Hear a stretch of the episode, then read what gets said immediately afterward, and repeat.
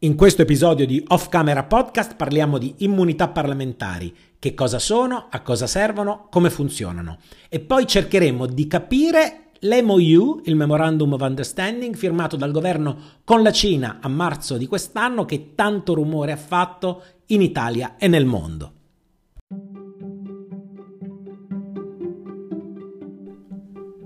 Io sono Ivan Scalfarotto, questo è Off Camera Podcast, il podcast che vi racconta quelle cose della vita della Camera dei Deputati che restano sempre fuori campo. La vita, le regole, il funzionamento della Camera come non ve li ha mai raccontati nessuno.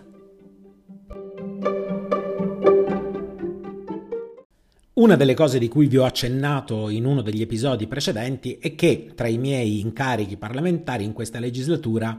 c'è quello di essere il capogruppo del Partito Democratico eh, nella cosiddetta giunta per le autorizzazioni. Che cosa fa la giunta per le autorizzazioni? È quel comitato parlamentare che è eh, competente per autorizzare appunto la magistratura a procedere nei confronti eh, di un parlamentare, di un deputato, nel caso della Camera dei Deputati perché i deputati godono di alcune guarentigie, di, alcuni, diciamo così, di alcune garanzie che sono previste dalla Carta Costituzionale e che si sono modificate nel corso del tempo, ma evidentemente che non hanno modificato né la loro ragion d'essere né la filosofia né l'idea che c'era dietro quando i costituenti scrissero la nostra Carta fondamentale.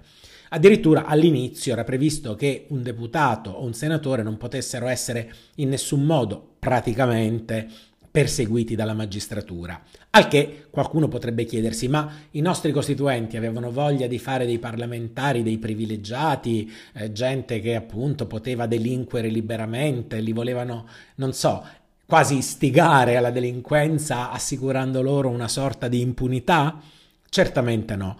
Ciò che pensavano i nostri costituenti è che quello che andava garantito dalla Carta fondamentale era la separazione e il rispetto reciproco tra due funzioni fondamentali dello Stato, che sono quella legislativa e quella giudiziaria. Tant'è che in Costituzione vengono introdotte norme molto importanti, molto forti a tutela della magistratura. Per esempio viene creato il Consiglio Superiore della Magistratura, quello che viene definito l'organo di autogoverno, eh, sapete per esempio che nessuna sanzione disciplinare può essere data a un magistrato se non venga stabilita eh, dal Consiglio Superiore della Magistratura, la stessa cosa vale per i trasferimenti, per le promozioni, quindi il potere politico non può direttamente mettere becco nei confronti della magistratura, anche se è vero che una parte dei consiglieri del CSM, del Consiglio Superiore della Magistratura, sono eletti dal Parlamento, ma non sono parlamentari, questo deve essere, deve essere chiaro. Così, dall'altro lato, come si proteggeva la magistratura dalle interferenze della politica, si voleva anche che la politica fosse protetta dalle interferenze della magistratura. Non dimentichiamo che la Costituzione viene scritta dopo la Seconda Guerra Mondiale, quindi dopo la dittatura fascista, di cui ricordiamo naturalmente i tribunali speciali,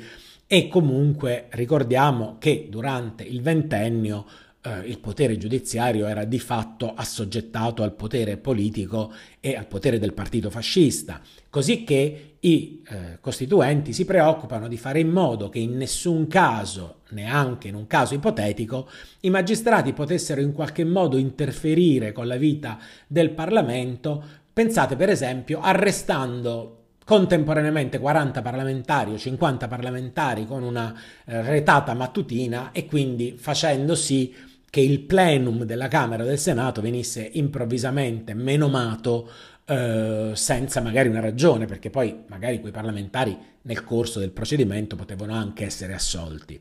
Così che eh, vengono stabilite delle guarentigie, appunto delle garanzie, che si modificano nel tempo perché ovviamente poi la sensibilità popolare, soprattutto negli anni di mani pulite, fa diminuire, diciamo così, l'esigenza eh, di protezione e quindi si trova anche una soluzione un pochino più moderata e a mio avviso più giusta che quella di cui vi parlo tra un secondo.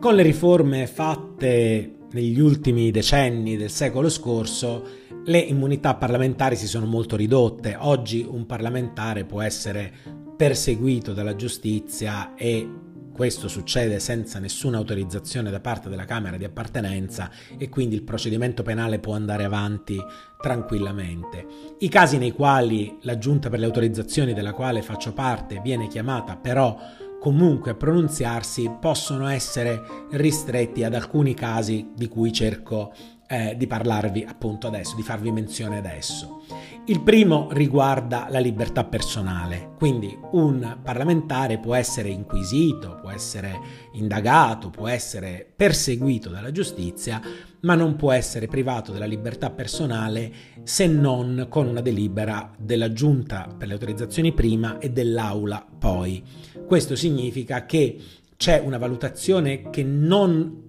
deve essere volta a fare del parlamentare, diciamo, un privilegiato, un cittadino che al contrario degli altri ha un secondo grado di giudizio, non è questo di cui deve occuparsi la Camera di appartenenza. La Camera deve soltanto escludere che ci sia quello che viene chiamato fumus persecutionis, cioè l'idea che il parlamentare eh, sia sottoposto a una richiesta di arresto domiciliare, di arresto eh, anche in carcere, per ragioni legate alla sua attività politica. Quindi eh, questo è proprio l'obiettivo. E altri casi nei quali la giunta interviene sono soprattutto quelli eh, della insindacabilità delle opinioni del parlamentare, perché l'articolo 68 della Costituzione dice che nessun parlamentare può essere perseguito per le opinioni espresse, per i voti dati durante l'esercizio della sua attività. Bisogna dire che in questo caso, anche in questo caso, è intervenuta la Corte Costituzionale stabilendo anche dei limiti, cioè cosa ha detto la Corte? Non è che un parlamentare possa dire esattamente quello che vuole liberamente, non è che possa per esempio offendere, diffamare un terzo ed essere al riparo da una causa per diffamazione perché dice questa è la mia opinione di parlamentare. Dice la Corte Costituzionale che poi per, affinché queste opinioni siano insindacabili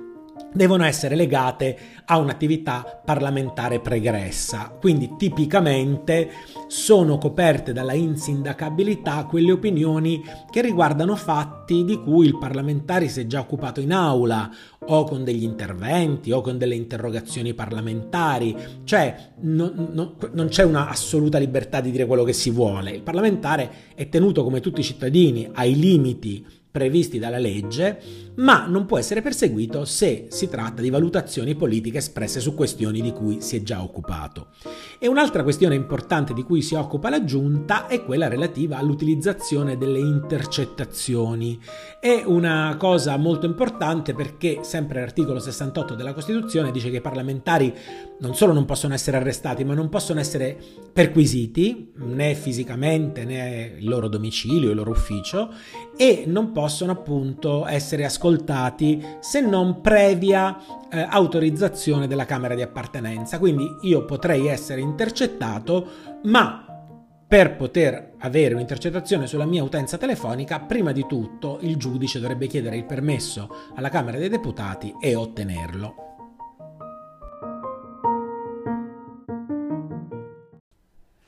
Vale la pena di parlarvi di una piccola eccezione molto interessante, però che ci fa capire meglio la questione delle immunità e che riguarda proprio le intercettazioni telefoniche. Perché che cosa accade? Che se il principio è chiaro, cioè se un magistrato volesse intercettare il mio telefono dovrebbe chiedere prima alla Camera di poterlo fare e poi evidentemente può farlo. Uno dirà sì, però tu a quel punto sei avvisato e quindi starai attentissimo a quello che dici, che è una cosa vera. Però può succedere qualcosa di particolarmente interessante ed è questa. Immaginate che il giudice liberamente, quindi senza chiedere l'autorizzazione a nessuno, stia intercettando un'altra persona. E pensate che io chiami questa persona e che quindi la nostra conversazione mia e di questo terzo venga intercettata dalla magistratura. Come ci si comporta in questo, in questo caso? Ebbene, la giurisprudenza ha fatto una distinzione e ha parlato di intercettazioni casuali o di intercettazioni indirette. Che cosa significa intercettazioni casuali? Significa che stanno intercettando Mario Rossi, Mario Rossi mi telefona o io gli telefono, ci parliamo e casualmente il magistrato ci ascolta. Ecco, in questo caso l'intercettazione può essere utilizzata. Ma mettiamo che non si tratti di Mario Rossi, ma si tratti per esempio di mia sorella Vanessa, che è una persona che io sento praticamente tutti i giorni. Ecco, se il magistrato intercettasse mia sorella nel tentativo di aggirare la norma e quindi facesse in modo di ascoltarmi pur non avendo l'autorizzazione a farlo e quindi in realtà intercettasse mia sorella al fine di captare le mie conversazioni senza l'autorizzazione della Camera, queste intercettazioni non sarebbero più casuali, ma sarebbero indirette e quindi anche queste andrebbero assoggettate all'autorizzazione della Camera di appartenenza. E quindi noi in giunta effettivamente facciamo questo. Se ci viene chiesta eh, una misura cautelare, una misura restrittiva della libertà personale, verifichiamo se c'è o non c'è appunto il fumus persecutionis. Se c'è un'intercettazione, verifichiamo che l'intercettazione sia stata autorizzata o che sia uh, puramente eh, casuale. E se c'è qualcuno che si sente diffamato da un parlamentare, verifichiamo se quelle affermazioni che sono state considerate offensive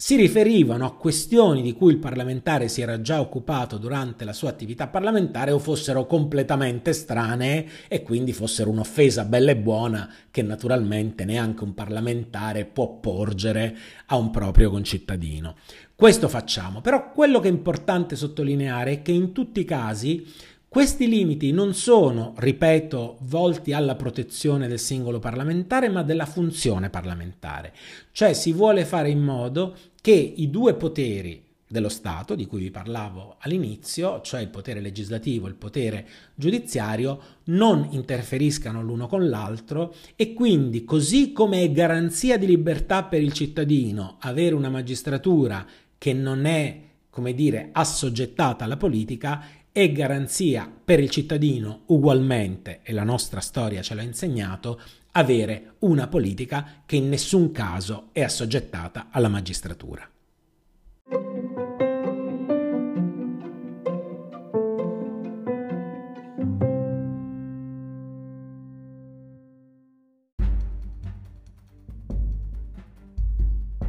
Ma credo che a questo punto sia necessario un piccolo post-scriptum. Infatti sono certo che molti di voi staranno pensando, ma Scalfarotto ci racconti di tutte queste regole costituzionali, ma alla fine la realtà è all'altezza delle nobili intenzioni che avevano in mente i nostri padri, le nostre madri costituenti quando scrissero la nostra Carta fondamentale? Ebbene, devo darvi ragione, la realtà non è sempre così precisa come quell'orologio svizzero disegnato nella nostra Carta Costituzionale e tuttavia io penso che conoscere le ragioni di quei bilanciamenti, di quei confini tra poteri dello Stato ci aiuti anche a essere più consapevoli davanti alle eventuali violazioni tentate o verificate di quelli che sono appunto gli equilibri tra i poteri dello Stato. Penso cioè che comprendere le ragioni di quei meccanismi così delicati ma così importanti ci aiuti a non cadere nella demagogia per cui tutti i politici sono uguali e tutti i magistrati sono manettari. Ci aiuti cioè a comprendere anche nell'enorme mole di informazioni che ci sommergono quotidianamente, spesso gridando a uno scandalo che non c'è, a capire di che cosa si stia parlando, come stiano le cose, a farci un'opinione e, come diceva Luigi Enaudi, a conoscere per deliberare.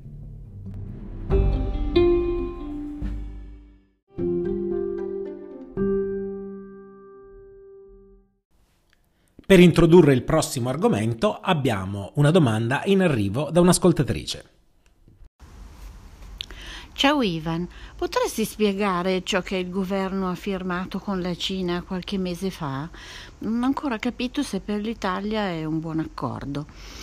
Già da adesso grazie e buona continuazione per il tuo lavoro. Graziela.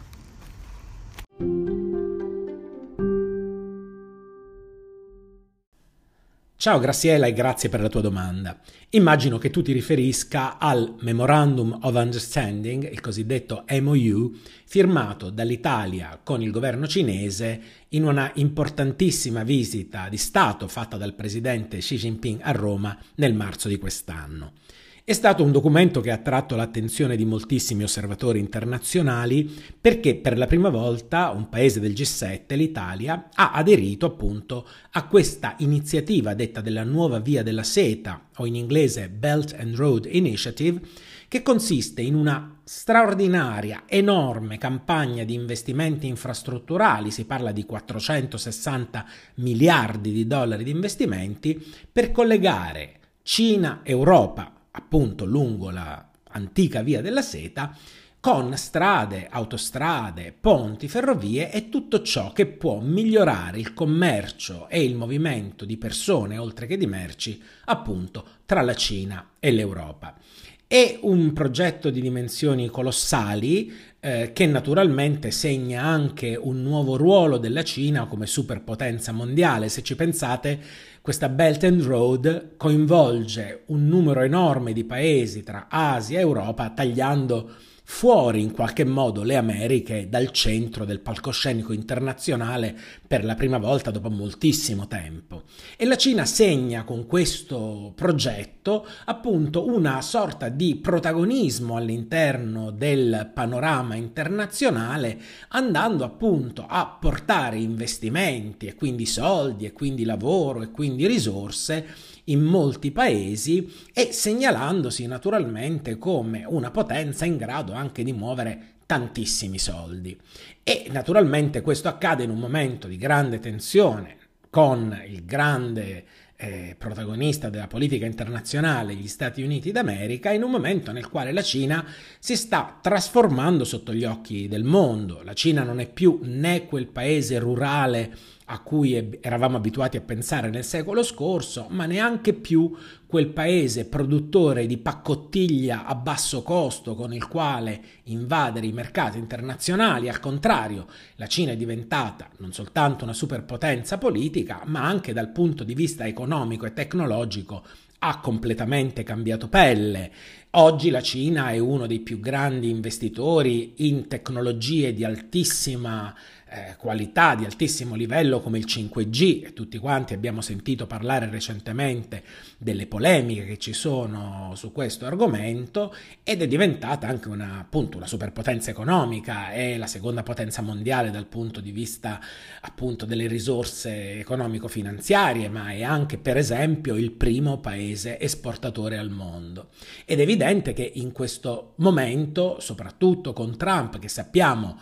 eh, predica una sorta di isolazionismo degli Stati Uniti, la Cina è diventata un protagonista perché, per esempio, eh, soltanto qualche tempo fa, in un famoso discorso fatto a Davos in Svizzera, Xi Jinping ha predicato al contrario l'apertura del commercio internazionale e eh, dicendo che se si chiudono porte e finestre ci si sente al sicuro, ma si finisce con non avere più aria per respirare.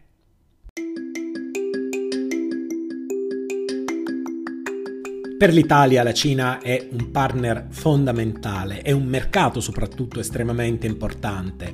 La Cina è un paese di 1 miliardo e 300 milioni di abitanti, forse di più, tra l'altro che sta andando incontro a una trasformazione sociodemografica fondamentale. Centinaia di milioni di cinesi si stanno spostando dalle campagne alle città e in questo suo progressivo miglioramento delle condizioni economiche generali, la Cina sta creando una classe media e dovete sapere che ovunque ci sia una classe media, quella classe media vuole acquistare prodotti italiani. Per questo motivo durante gli anni nei quali mi sono occupato di commercio internazionale abbiamo di molto aumentato le risorse a disposizione della promozione del Made in Italy in Cina, abbiamo quintuplicato quelle risorse e devo dire che abbiamo avuto dei risultati molto lusinghieri. Nel 2017 abbiamo ottenuto un più 22%, un aumento record rispetto alle esportazioni dell'anno precedente,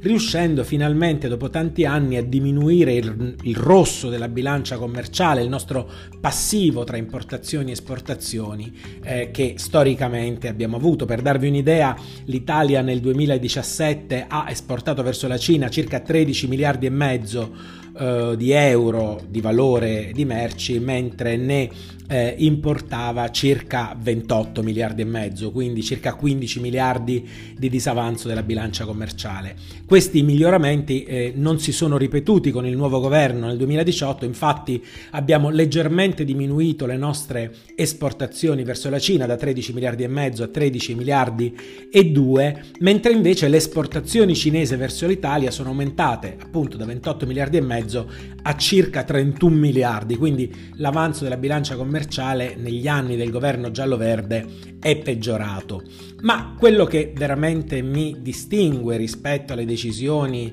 eh, del presidente Conte, del ministro Di Maio e anche del sottosegretario Geraci, che è il mio successore come responsabile del commercio estero ed è una persona che ha una profondissima esperienza con la Cina, perché lui ha vissuto lì per moltissimi anni, ehm, parla cinese, è un profondo conoscitore ecco, di quel paese. Ciò che mi distingue da loro non è tanto appunto il risultato, che poi evidentemente è dovuto a tanti fattori, quanto proprio l'atteggiamento generale di cui la firma di questo MOU, di questo accordo sulla nuova via della seta, è un segnale molto importante. Dico questo perché nei giorni precedenti alla firma di questo MOU in realtà molte piume si arruffarono in giro per il mondo. Il fatto, per esempio, che appunto l'Italia, un paese del G7, firmasse questo accordo a Washington fu visto come una sorta di dito in un occhio per parlare francamente e probabilmente la mia impressione da conoscitore di quegli ambienti è che anche nel governo italiano forse qualcuno non aveva ben compreso la portata della firma di questo MOU e probabilmente da qualche parte qualcuno ha cominciato a chiedersi se per caso non si trattasse di un grosso errore. Per rispondere comunque alle critiche, il governo in quei giorni disse che l'accordo non aveva nessun effetto vincolante, che quindi non bisognava troppo preoccuparsi.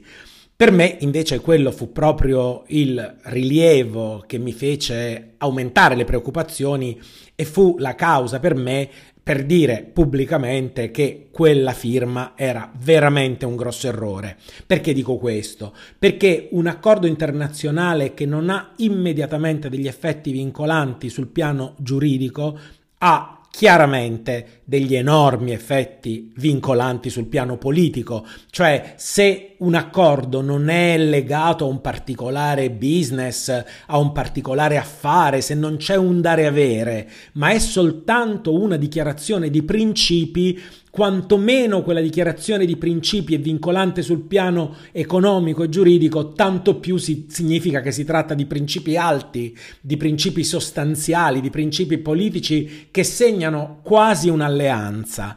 E quindi quello è stato secondo me l'errore, firmare qualcosa che non vincolava noi, ma non vincolava neanche i cinesi e quindi non dava nulla di concreto a loro, ma neanche nulla di concreto a noi e che però ci faceva apparire sul palcoscenico della politica internazionale come un paese che aveva fatto un'alleanza strategica con un paese come la Cina, un partner commerciale estremamente interessante, ma anche una dittatura, anche un paese esterno al nostro sistema di alleanze e poi soprattutto fatto in modo completamente indipendente anche dai nostri partner dell'Unione Europea. Pensate che Xi Jinping, dopo la visita a Roma, si reca a Parigi e acquista 300 Airbus per un valore di 30 miliardi di euro, senza dover firmare nessun accordo sulla Belt and Road, quindi senza dover firmare nessun accordo di principio, ma portando a casa un ricchissimo contratto per le sue imprese. Quello è stato secondo me il grave errore che l'Italia con quella firma non ha portato niente a casa di concreto, si è genuflessa al gigante cinese, lo ha fatto sotto gli occhi di tutto il mondo, diventando inaffidabile per i nostri partner tradizionali, ma secondo me anche perdendo dignità e rispetto da parte dei cinesi che sono dei negoziatori estremamente abili, estremamente duri e ai quali bisogna dire dei no molto chiari perché con i cinesi deve essere evidente che si è amici, ma che l'interesse nazionale di ciascuno viene prima e che chi governa l'Italia naturalmente è soprattutto preoccupato per il bene del proprio paese e non per il bene della Cina.